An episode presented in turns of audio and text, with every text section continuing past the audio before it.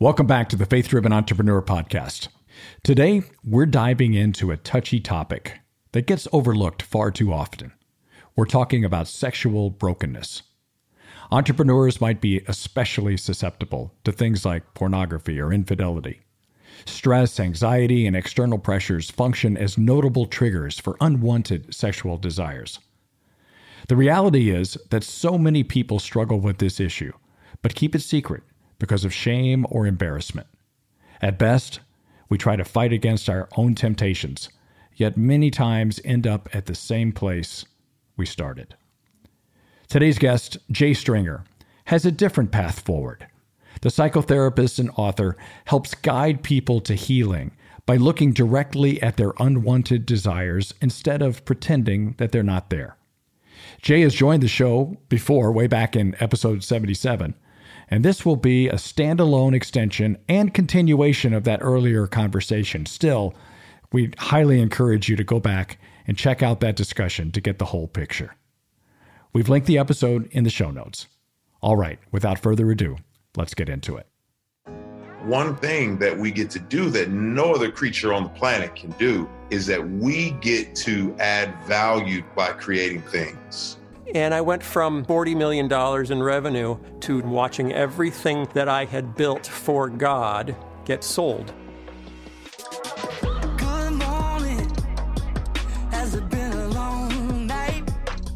You've got to make sure that your identity is solidly rooted in who you are in Christ and not in having money. I sold my company and I really had a hard time getting out of bed. Maybe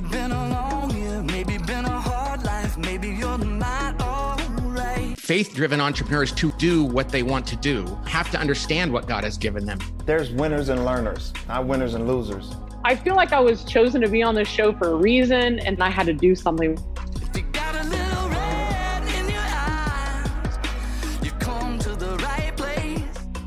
But we're addicted to comfort. And he's called me into really difficult positions. That's what he's told me to walk into.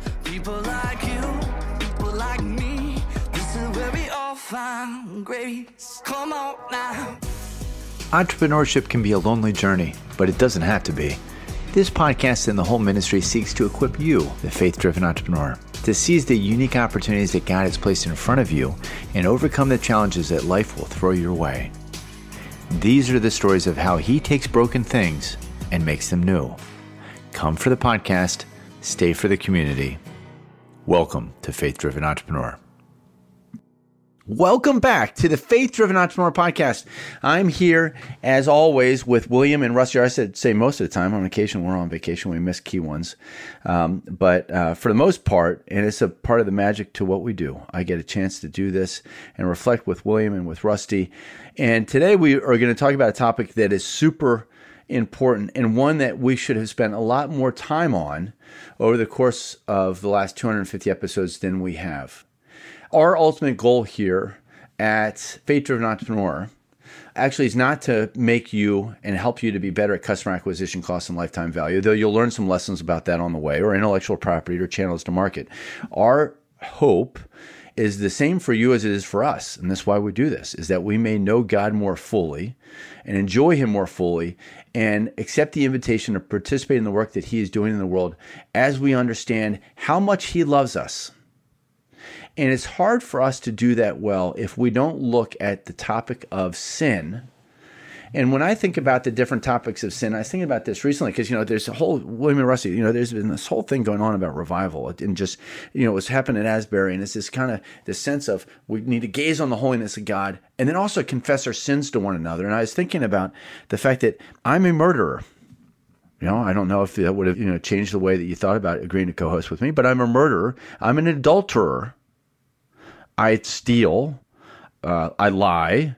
I mean, a whole bunch of different things. And, you know, when you look at the concept of sin as laid out in the New Testament by Jesus and this broader idea about what adultery looks like, we all know that we are sinful and fallen short of his glory, and we don't like the patterns of continuing to sin.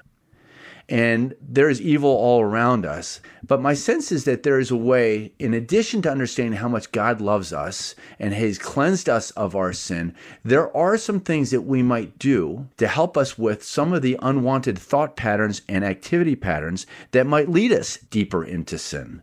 And sexual sin is absolutely one of them. William, you and I were at a conference recently that Faith Driven Investor did in Palo Alto and we had 164 general partners of private equity and venture capital funds, all Christian, getting together at the Rosewood Hotel on Sand Hill Road in Palo Alto. And the first panel, will you tell us? William, what was the first panel on? Yeah, I mean, the first panel was fascinating to me. One about this topic, too. I'll share why it was fascinating to me personally, but it was about this gentleman. I we'll call him Danny. We don't need to use his name, but it was a fairly public situation where he was caught with prostitution and things outside of marriage. A three and a half billion dollar hedge fund manager, super Christian guy, taking plane loads of people to generous giving every year. Absolutely. Yeah. I mean, everything you would expect, except he had this dark side to him. And the beautiful side of the tragedy. So I used to wrestle with King David, right? I used to wrestle with why he's a man after God's heart. I, I didn't get it. Uh, I still wrestle with it sometimes. My wife would tell you, but I, I found pieces of it, and pieces are He's probably the biggest figure that we have the fullest view of his life. And we see his murderousness, we see his adulterousness, and then we see his repentance through the Psalms and through other places. And I almost never get to hear the other side of the story. And so at this conference, we got to hear how this gentleman was forgiven by his wife, how he fell at the feet when his sin was exposed, how he confessed it to his friends, how he felt in this moment that God forgave him. And they're still married to this day. Yeah. And, and even before that, what's amazing, and the reason why is he's telling this story, and the first panel person talked about pride, and we have Jay with us, by the way. Jay, welcome to the program. I, I, Jay may be thinking like, "Am I in the program or not in the program?" We should welcome him in, right? We have Jay Stringer in the house. Jay is the foremost authoritarian on this, and is written about this sexual sin. We've had him on the program before, but we need more, and it's because a lot of it is because of this guy's story where he talks about the fact that he was living this lie and making these kind of minor decisions, thinking he could stop at any time and then it ended up get deeper and deeper. The lies became bigger and bigger. And then he ends up getting busted in a national prostitution ring with his mugshot on national TV. And his now his sexual sin in brokenness is there for everybody to see. Yes, there's an incredibly powerful story of redemption. But when I looked out in the audience, because this is not what you talk about in the typical investment conference, right? People come in like, oh, thanks, you know, thanks be to God, I'm on the Midas list again right? Or, you know, things like that. No, the tone was set here completely differently. I'm looking out in the audience and the looks on people's faces like, oh my goodness. Like I could see myself in that. Now, to be clear, I don't I think it'd be a minority, if anything, are involved in a national prostitution ring, right? Possible? I doubt it. And yet, as Jim talked about the different things that had happened in his life that led to the sin getting deeper and deeper and deeper and deeper, I think almost everybody in the audience could identify with some stage in that. And it was like, oh my goodness, this is how this whole thing I've been wrestling with might end. And this story cannot, even with a beautiful story of redemption, I do not want my story to end like this. Jay Stringer, help us to understand sexual brokenness, the thing we should be talking about a lot more. It plagues everyone. Maybe does it plague high profile people a little bit more? Entrepreneurs that you know suffer from loneliness and maybe things, maybe investors more. I don't know. Maybe we'll get in that too. But Jay, without further ado, welcome to the program. Gentlemen, thank you for having me on and for your courage to address this topic. Well, thank you for saying that. That's an encouragement. Really, in this instance, Jay, it's a matter of us endeavoring to be faithful and obedient to what we think that God has put on our heart. Help us to understand why is it that we experience this type of sexual sin? Mm-hmm. So, a couple things come to mind. The first would be if we just took like a 30,000 foot view, there's something known as like the three A's of compulsive behavior. And that would be affordability, availability, anonymity. And so, whenever you have those three A's, your chances of becoming bonded and bound to an unwanted behavior go up exponentially. So, that would be you know 30,000 foot if we were to come down a little bit and i think we looked at something like just church history probably the person who has shaped our Western understanding more than any other person is a theologian by the name of Augustine, wrote the book called Confession, City of God, brilliant theologian, philosopher. But what we don't normally talk about is he was also arguably a sex addict. So in the fourth century, internet porn obviously wasn't around. And he would write about how the frenzy of lust gripped him and he surrendered himself entirely to it. So it wasn't porn for him, it was far more orgies and desire for affairs. And part of why I point that out is Augustine very much hated his sin in a way that I would say was not generative, but it was in a, a far more pathological stance.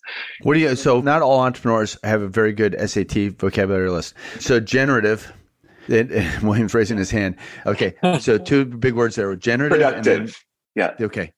Help us understand generative.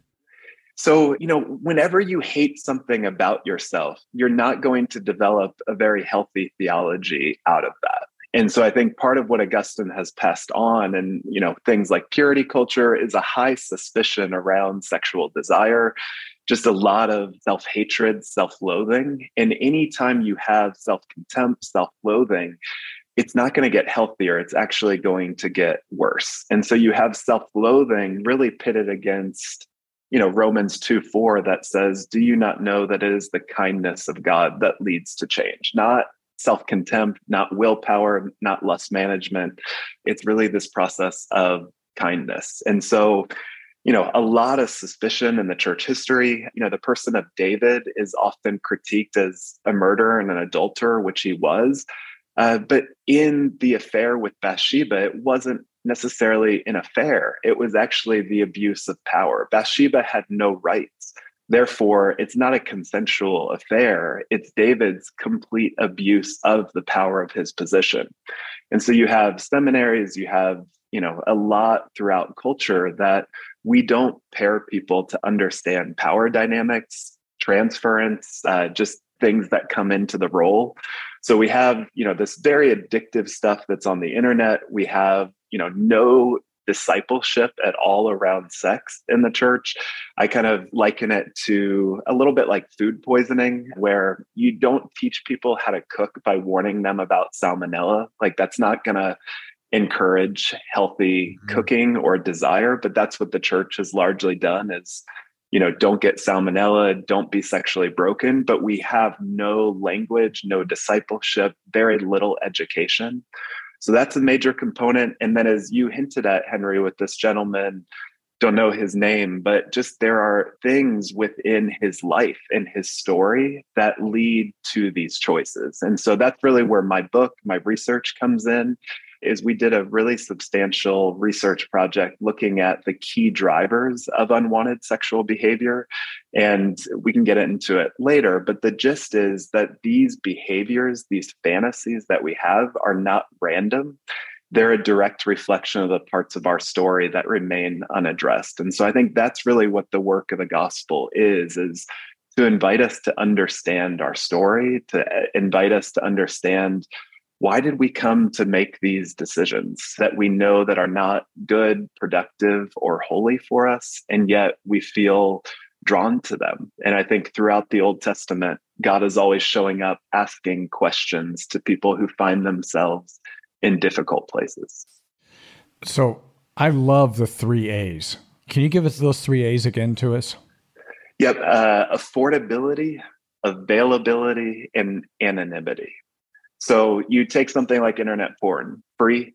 You can be completely anonymous within it and very, very affordable. You don't have to spend anything, but also, you know, what we know about things like process addictions and intermittent reward is you never quite know what you're going to get within a particular site. Maybe you have a certain video that you keep going back to, but it's also a bit like the gambling process of when am I actually going to get this hit? When am I going to see the scene, the person that I really desire. So just the neuroscience and the neurobiology is, you know, hardwires us for compulsive behavior.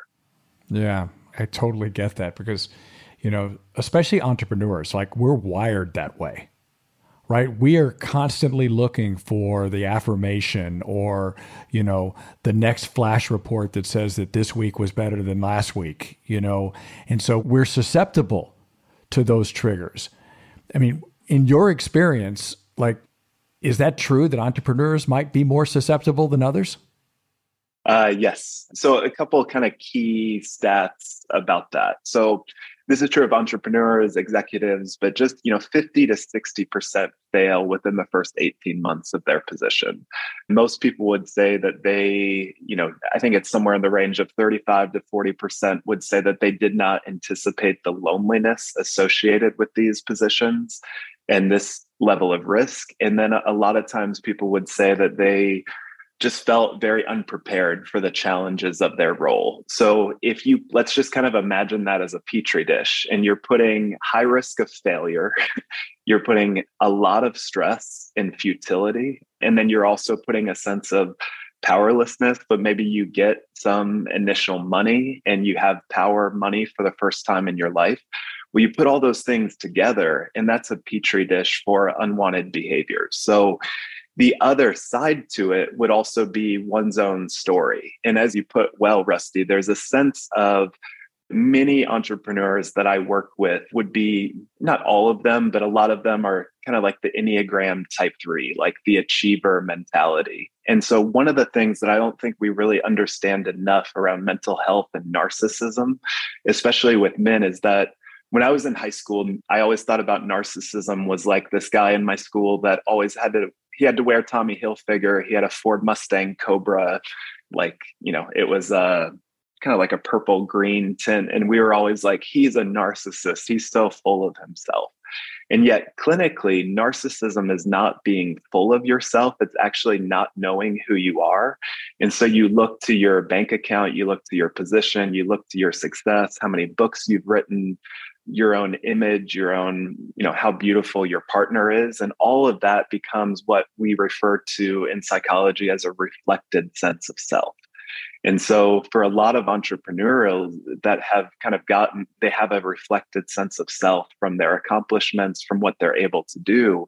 When that rises and falls, uh, their ego, their heart and soul rises and falls. And many times in that place of stress and that place of judgment, that's when they are very susceptible to pursuing an unwanted behavior like porn or an affair. And it's always two things. Half of it is always a sense of relief from the difficulties of what they're feeling. But then the other half is you actually pursue something that brings greater judgment against yourself. And so, you know, on one hand, it provides relief from stress, but on the other hand, it provides irrefutable evidence that like you are just broken and screwed up. Help me to understand that last part because that's confusing a little bit yeah. to me. You're saying that there's yeah. some part of humans and maybe entrepreneurs may be over indexed for this that desires for some level of condemnation to come down on us? Or is it a self-loathing and just some sort of like validation that our self-loathing is valid that's a new concept to me. Drill down on yeah, that a little bit. for sure. So i mean i think we have to look at it on two fronts that there's always this sense of like self-medication is at work like a sense of escape. And so we see this with like substance abuse users where they might have a higher likelihood to come from childhood trauma adverse childhood experiences like bullying or abuse. And so when they first experience heroin alcohol part of what a lot of people will talk about is like that felt like a warm hug. For the first time in my life i actually felt attachment. I felt calm. I felt pleasure. And so that sense of like yes there's a self-medicating there's a sense of pleasure and relief and escape but you only have to you know go to an unwanted sexual behavior like three or four times to know that like the end effect of all of this is not like wow i'm so glad i had temporary relief. If we're honest it always moves into a place of judgment and condemnation against ourselves. And that's really our work to be able to go back to some of those stories that actually convinced us that we were unwanted or broken to begin with. So one example would be my nickname in middle school was Donut. I walked to school with a jelly donut, white striped shirt, and kind of was in the era of the you know, Pillsbury Doughboy commercials. And so people used to kind of put their finger into my belly and just do that. And so, you know, a lot of my middle school trauma had to do with feeling a lot of shame, a lot of judgment against myself. And that's what happens in trauma is when there is a lot of just like fragmentation and numbing and pain, it actually sets the neural pathways up for us to continue to pursue behaviors that actually give us what we're accustomed to experiencing. And so, you know, whether I'm struggling with porn, I'm struggling with food, I'm struggling, you know, Henry, I loved how you started the show of just like we all struggle with adultery, which is in the Greek, it's epithumeo, which means to covet. And so just that sense of I, I have coveted to be single. I have coveted to be married. I've coveted to get kids. I've coveted to get rid of my kids. So, like, that is a baseline function of my heart. And that's really what, you know, the trauma is bringing us back to is this sense of a lot of just our woundedness and core issues in life. And so hopefully that makes sense. But yes to relief, but also let's be honest that the end effect is judgment and where in our story actually sets us up the need the confirmation of judgment and shame you know you're going through all those things you know the 10 commandments i always felt like it should say thou shalt not but i know you will. You know and that you know god is the other side of that. Thou shalt not but i know you will and therefore i will redeem you. I want to get to one thing in this narcissism conversation. So imagine we've got our life that's in front of us and is we're flying an airplane and we've got all of our instruments in front of us. And are there some early warning signs that you know the instrument would go off and flash red? Okay, you're now on a path that could open you up to these things that you don't know you're really susceptible to. You do know, but you don't know. But because, you know, it's affordable, it's available, it's anonymous. So, early warning signs of narcissism that's going to lead us then to that, you know, next step, next step, next step. Yeah. So in my life, like I talked about this donut story, right? Which, you know, we might laugh because we all know that middle school can be something of a prototype of hell. Like we all have those experiences in our life. But what that story really needs is a good mother, a good father, a good friend to actually listen to the pain of that story, to bear witness to it. But when we don't have people that are attuned to our pain, that, you know, as the psalmist says, that God holds our tears in a bottle, when we don't have experiences like that, we end up finding shortcuts to be able to not deal with the pain and the sorrow within. And that's an early warning sign of narcissism is i don't know how to deal with the pain and the heartache and the stress of what i'm experiencing but i know if i chisel my body in a particular way i'm not going to get picked on. I know i've run a couple marathons in my life and i realized at some point around eight, nine miles into training that my body felt very different after getting just the endorphins from running and seeing how that burns calories. And so, some, you know, there's one psychologist that talks about narcissism as narcissism is the shortcut. And so, I think that's what happens a lot with entrepreneurs and just a lot of us who don't know how to deal with heartache is that we take shortcuts to be able to feel competent, to feel desirable, to have a level of power in the midst of our powerlessness. And so those are the warning signs is if you don't want to deal with your story, you don't want to go back to address some of the heartache, those would be really good signs that you're on a path towards narcissism. So I was recently listening to Bob Iger's he wouldn't call it a memoir, but it was essentially a memoir of the CEO of Disney. And one of the things he talked about in the first chapter was his dad had manic depression.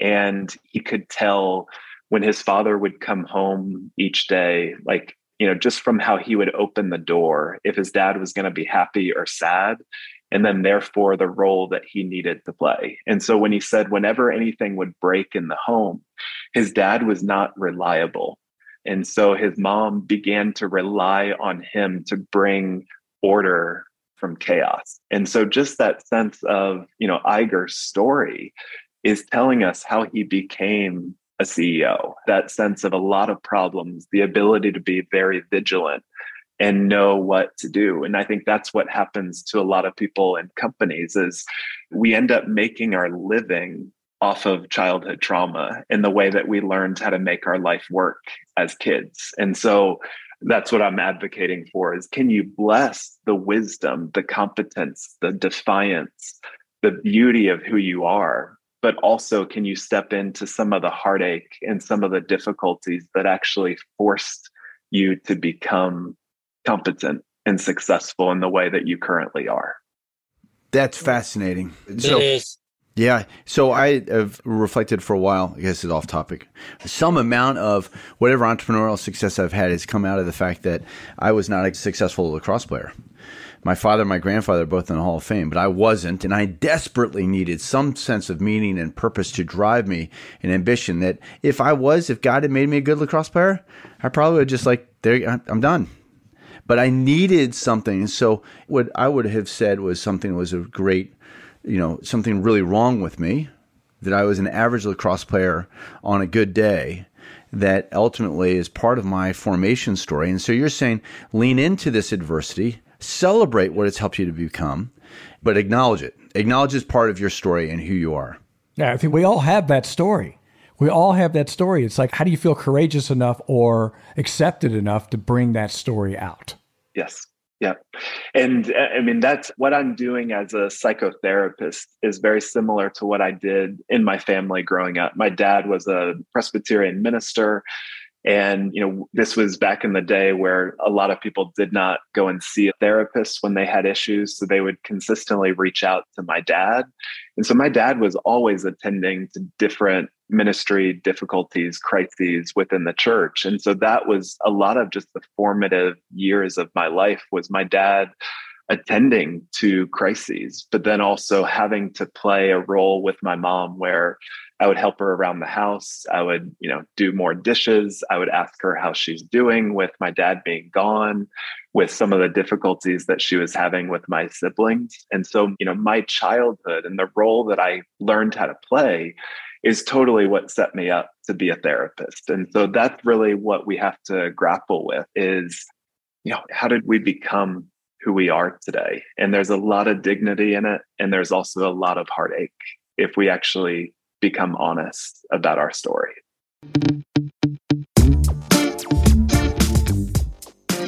This episode is brought to you by, well, it's brought to you by us. Faith Driven Entrepreneur is a ministry dedicated to resourcing and connecting Christian business leaders across the world with great content and deep community. You've already landed at the content piece, but if you'd like to learn more about how you can get connected to other like minded entrepreneurs with no cost and no catch, just go visit faithdrivenentrepreneur.org backslash groups. Until then, we'll keep the content flowing let's get back to the show. I'm curious to go. So we're all broken, right? I think that's part of what you just said, right? Like we all have this. This is like part of the human condition at this point on this side of heaven, right? We're raised by broken people. We have broken friends. That's the way the world is right now on this side of the fall. But yet we learn a lot about ourselves when we look into these things. And what are the big barriers? You know, I'm thinking of especially, you know, our audience of entrepreneurs, right? I mean, you have to present as having it all together so often, right? I mean, like that's the whole thing is you have to be totally confident. I mean, showing weakness, especially in investor meetings or even with your family sometimes. Like I go home and my wife needs to know we're doing well, you know? That's such a nuanced thing. And I think that can lead to not being honest with yourself, is where I'm mm-hmm. going. Right. It's like I have to repress the shame I feel about not being good enough or not making enough sales or in an investor meeting not really having my technology work like I think it does. Like I almost feel like that's my job. Yet I know it's unhealthy. Right? How do we push against that to get to that honesty place? Mm-hmm. Yeah, one of my favorite Harvard Business Review articles was written by, I think his name is Robert McKee. He's a screenwriting coach, has worked with a lot of executives as well. And one of the things he talked about is like whenever he begins to get the story of a company, like how it was formed, how did they start? What were some of the adversities that they had to come through? What McKee says is that almost everyone tells a very boring story. They sweep the dirty laundry under the rug. And what he goes on to say in this article is that, you know, as the storyteller, you want to begin to position the problems in the foreground and then show how the company, how the C suite team has kind of worked to overcome those difficulties. And I think that's part of it is that you know we don't need to sweep the dirty laundry under the rug but we need to model a way of like there is difficulty that we always have to work through in business. And difficulties are how we grow in our business. Difficulties are how we grow relationally. And so i think it just a lot of just that sense of being intellectually honest about there are difficulties, there are things that I do not understand. And I want to put those out into the foreground and bring community, bring spirit into some of these places that I don't understand. And it's really when we are humble enough to admit that we don't know exactly what to do, that we seek out guidance, that we seek out help in places that we need it. And so I think you're right, William. There's a huge struggle to be honest but i think that's the cost that you all open the show with is you know on one hand this gentleman learns how to two step between life of presenting this very successful public image to the world. And yet what did he do with his heartache with some of these dark places? Well he begins to two step between here's who i am in a level of narcissism but also the pain, the entitlement, all the things that I don't feel comfortable bringing to the present have to show up somewhere. I can't hide it forever. And so I think that's the cost that that we have if we're not willing to be honest about what is most true of our lives. Hmm. Amen. And I'm going to come at this next question from a couple different angles because I feel like it's been an interesting time, right, with the COVID season over the past couple of years. So I'm going to go strictly to a a business environment right? And I felt like for a long time at, you know, most environments where leave your personal life at home, you know, we don't really talk about that here. This is a business. And then there's a rash of new articles now where we've swung so far in the other direction that people are saying, look, I don't want to start every meeting. I'm here to work and get a paycheck. I don't want to start every meeting with how's everybody doing? And I don't really want to share my spousal struggles or my marriage struggles with my coworkers. Like I'm here to work. And feels like we've almost swung the pendulum too far now. And I'm curious in a corporate environment, right?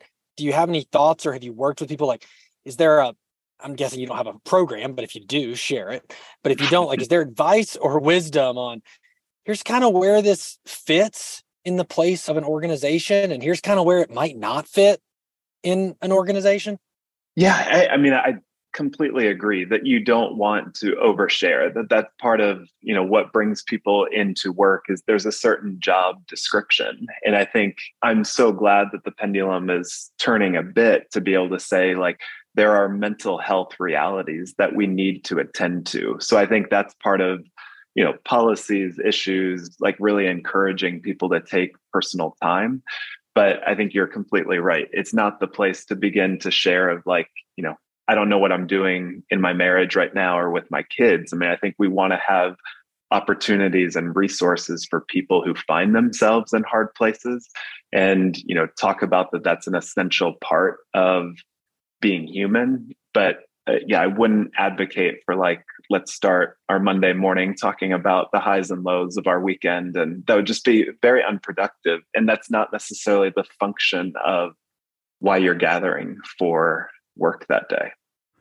Practically, so William runs this company called Paraclete with his partner Vineet Rajan, and Paraclete is an arrow in the quiver of resources that might be available to help support mental illness and or just challenges with marriages or with sexual brokenness, etc., or even chaplaincy. Knowing that it's probably inappropriate for a CEO to come in and say, "Just gotta let you know that I'm just I got massive lust issues, and I just want everybody to know that I can't. I feel like I can't go on with our staff meeting unless I kind of divulge that. That would be not a good approach, right? But it maybe a different approach would be something along the lines of, look. We want to make sure that you can bring your whole selves to work. And in order to do that, understanding that we have a life outside of the office, we want you to understand that there's real challenges in just in being a father or a mother or a spouse. And we know that that is something that might be burdening some of you. And we don't want to ignore that here. It's not like a divide.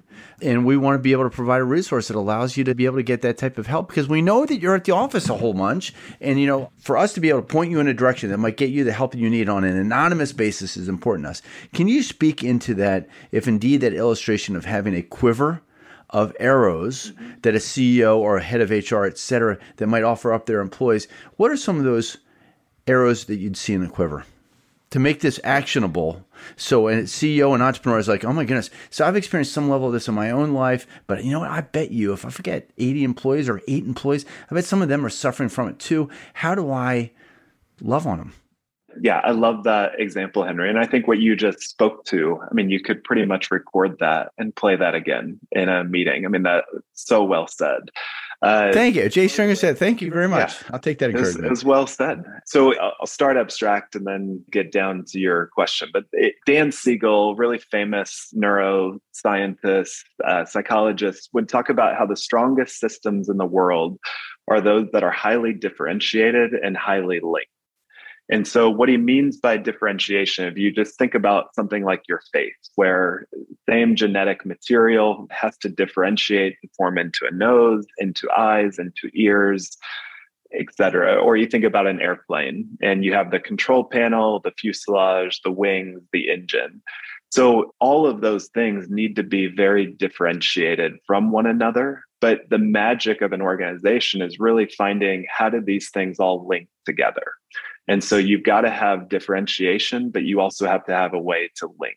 And that's part of what I heard you describe, Henry, is that we want people to become differentiated. We want people to become whole selves, that as they work through inevitable marital conflict and difficulties and past trauma and mental health issues, like all of that is part of the differentiation side so that when they come in to link into the company, they're bringing their full, true, authentic self into the company. So I think that, you know, executives especially really need to recognize like mental health.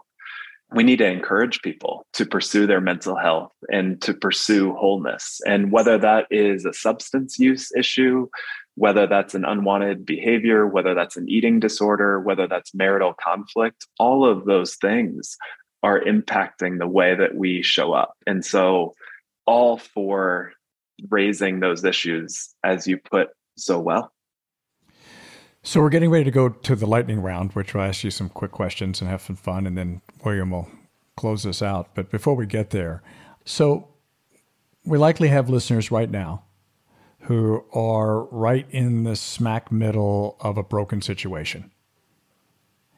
And they're trying to figure out how do I get from here to healing? And there's a lot of steps between here to healing, right? There's a bridge called shame. There's a lot of things that you have to go through. But what's your advice to get from here to healing? And if there's any framework that you can leave our listeners with, I think that would be fantastic. Sure. Yeah, I would say like can you begin to be curious about why you are doing the things that you're doing? And so especially if you're coming from an evangelical Christian framework with regard to unwanted sexual behaviors, which I would just put as you know, use of porn, infidelity, pursuit of buying sex, most evangelicalism looks at those issues and then thinks about something that they can manage. And so that's what I refer to as just the lust management approach. And this is the, you know, bounce your eyes when you're having an inappropriate thought, slap a rubber band around your wrist. Uh, one of the leading books in this space talks about like if your husband is trying to quit porn cold turkey, you need to present your body as a merciful vial of methadone to him. So, just a lot of really bad advice that's out there within Christian frameworks of engaging this. But I think the approach that we see throughout the scriptures is, you know, when Hagar has just been traumatized by the first family of our faith, the angel of the Lord shows up and says, Hagar, like, where do you come from? What's your story? And where are you going? When Adam has just eaten of the tree that he was commanded not to eat from, God shows up and says, Where are you, Adam? And so I think if we are hearing the voice of God with regard to our struggles, that voice is kind, it's curious, and it's inviting us to deeper reflection about how our sorrow and our sin came to be. And so that's the approach that I take and kind of my organization is is to really invite people to listen to their lust, to pay attention, to be curious about the things that they're drawn to.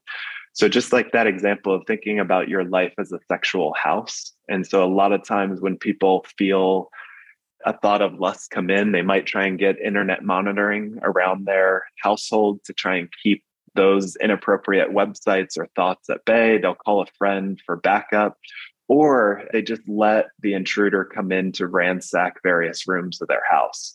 But part of what I invite people into is what if you went out onto the front porch of your sexual life and you just began to ask it questions like, why am I drawn to this type of pornography? Why is it that every Sunday evening I feel most drawn to have an affair or to just kind of like give up on life in general? And so I think that's the approach that I would love to see people take is, you know, let's be honest and let's be curious about some of these things that we are drawn to and that's what i think romans 12 2 is all about of don't be conformed to the patterns of this world which are pornographic which are narcissistic which are all about entitlement and my needs and my desires but far more be transformed by the renewing of your mind and for the most part Christians do not renew their sexual minds because they've never been discipled to think about what's inside of it. And that's what I would love for us to really move the needle on is can we be open to this notion that God knows all of us, knows our fantasies, knows our internet history, and wants to bring goodness and kindness and growth to those places that we feel bound by shame within. And that's a great hopeful message, right? So anybody who's battling right in the middle of it, trying to get from here to there, there's hope. There's absolutely hope. So thank you for sharing it in the way that you share that, Jay. So we're going to jump to lightning round. I'm just going to jump in the first one. These are just quick answers for, well, you try to make them quick answers. We'll, we'll try to. okay. Sometimes they're a little medium. I will work quick, on my brevity. Uh, all right, sounds good. So, one thing that you suggest parents should do to help protect their kids from battling with sexual brokenness? Uh, I forget who says it, but become your child's Google, become their search engine. Uh, so it, instead of just having one 100 minute conversation with your kids about sex, have 100 one minute conversations. So that's the choice that so many people are up against is, you know, they might not want to talk to their kids too soon about sex, but the reality is if you're not going to talk to your kids about sex, they're either going to learn from their middle school or elementary peers and porn, or they can learn from you. So become your child's Google in this front. So uh, I want to know where we can find more about Jay Stringer. I want to know where we can, you know, there's a website, there's a book. Point us in the right direction. Uh, so my website is jay stringer.com and there you can find information about intensives, book, online courses, resources that we have for churches, faith communities. So, website, Instagram are where I'm most active. And so, how do you unplug and unwind? I mean, you deal with heavy stuff all day long. How do you let it go? Uh, I would say play. One of the things, so we live in New York City now. We moved from Seattle to New York City in the middle of COVID, which got us a couple points from New Yorkers for moving in when everyone was moving out. And we got rid of our cars when we moved to New York because we were told, you know, you just don't need it. And I felt my soul becoming just depressed with time because I love the mountains. I love getting out into the Cascades and the Olympics around the Seattle area. And so we got a car at the beginning of last summer and that was such a game changer just because I didn't realize like how much I mean I love the city, but I love to leave the city. And so usually try to get out of town, out of cell phone range, try and find adventure, get lost, find a snake, find a bear of some kind, just because I, I want some level of play. And so I think that's what I'm always trying to grapple with is, you know, I think to be a Christian is to sit with death and resurrection simultaneously. And a lot of my work is sitting in people's death and just stories of heartache, which I think serves something of what it means to be formed in the likeness of Jesus is to sit with people in death, but also a sense of resurrection and a sense of play is something that I've had to work much harder to find. So anytime I'm in the mountains around good food, I feel a lot of play and, and goodness being restored to my body. Hmm. Amen. And uh, as we come to a closer, do you still have your your assessment? Entrepreneurs love assessments. I have assessments. I that, yeah. Okay, I took that years ago after seeing your talk. Quick plug for it. It's just a really great starting place for asking a bunch of questions, and then Jay's report gives you a report back of you know here's three or four of the potential reasons why you may be struggling with this specific type of sexual brokenness. And I found that really uh, informative and a great place to start, you know, mm-hmm. on this journey, having something to hold. Uh, that's the way my mind works, right? Yes, um, yeah. was great. So, yeah, we'll, so it's going to ask 140 questions and get into things that you know happened in your childhood and we just refer to that as like key drivers and we want to give you compass headings about what might be driving and influencing it. Yeah. Okay so our last one where we love to finish every one of our shows is the word of god. And so we would love to invite you to share a story or a piece of scripture that may be coming alive to you today. Could be something you've meditated on forever. Could be something uh, you picked up on your in your bible in a year this morning. But just where are you in god's word and what's he telling you so one of the things I've been grappling with is uh, so John 18 and John 21. John 18 is essentially Peter denying Jesus over a charcoal fire. And then a couple chapters later, after the resurrection, Jesus presents himself to his disciples and he starts making breakfast over a charcoal fire. And, uh, you know, I heard my pastor preach on this and it just messed with me. I think about it all the time. So we have Peter who denies Jesus over charcoal fire. So we know from, you know, just smell is often one of those things that's the strongest sense linked to memory. And so when Jesus is making a charcoal fire a couple chapters later, you know that Peter is beginning to like smell his shame, to smell his denial. And part of what Jesus does there, I think, is masterful and brilliant and kind. And what he does is he doesn't create the fire to kind of rub Peter's nose in his betrayal. But neither does he look away from it and just act as if it never happened. And I'm just going to go. Jesus actually creates a context for his shame to rise, but for that shame to be met with love, to be met with breakfast, to be met with a sense of kindness. And I think that's what's messing with me these days is when I think about you know who I am as a husband, who I am as a dad, I will often remember really well, but I remember and I bring evidence to shame and to condemn uh, not to bring a sense of breakfast. So I think I just That's don't really anticipate good. that with Jesus, that, you know, Jesus brings our memories to us, not to shame us, not to condemn us, but to really grapple with, you know, I know your story and I'm committed to community and to breakfast with you. And, but he also gives Peter a mission, right? Mm-hmm. Three times feed my lambs, feed my sheep, feed my sheep. Yeah. And so, as on faith driven entrepreneurs, understanding God still wants to be in communion with us and lovingly feeds us despite our, because, you know, of course, what precedes that is Peter's just adamant and I'll never, ever deny you. And Jesus, you know, calmly coming back. Actually, as it turns out, probably it all happened three times before the cock crows twice. And then boom, I mean, it happens. Boom. And then Jesus coming back, loving on him, and then giving him a mission. And I just find that really encouraging. I mean, I'm faith or not tomorrow. I want a mission. God gives Peter one. And man, isn't it great to see how Peter leans into that mission? Indeed. Yeah. This has been great, Jay. I'm grateful for you. I'm grateful for your ministry. jaystringer.com. The book is Unwanted. Jay, you've blessed us and just grateful for you and your work, your ministry.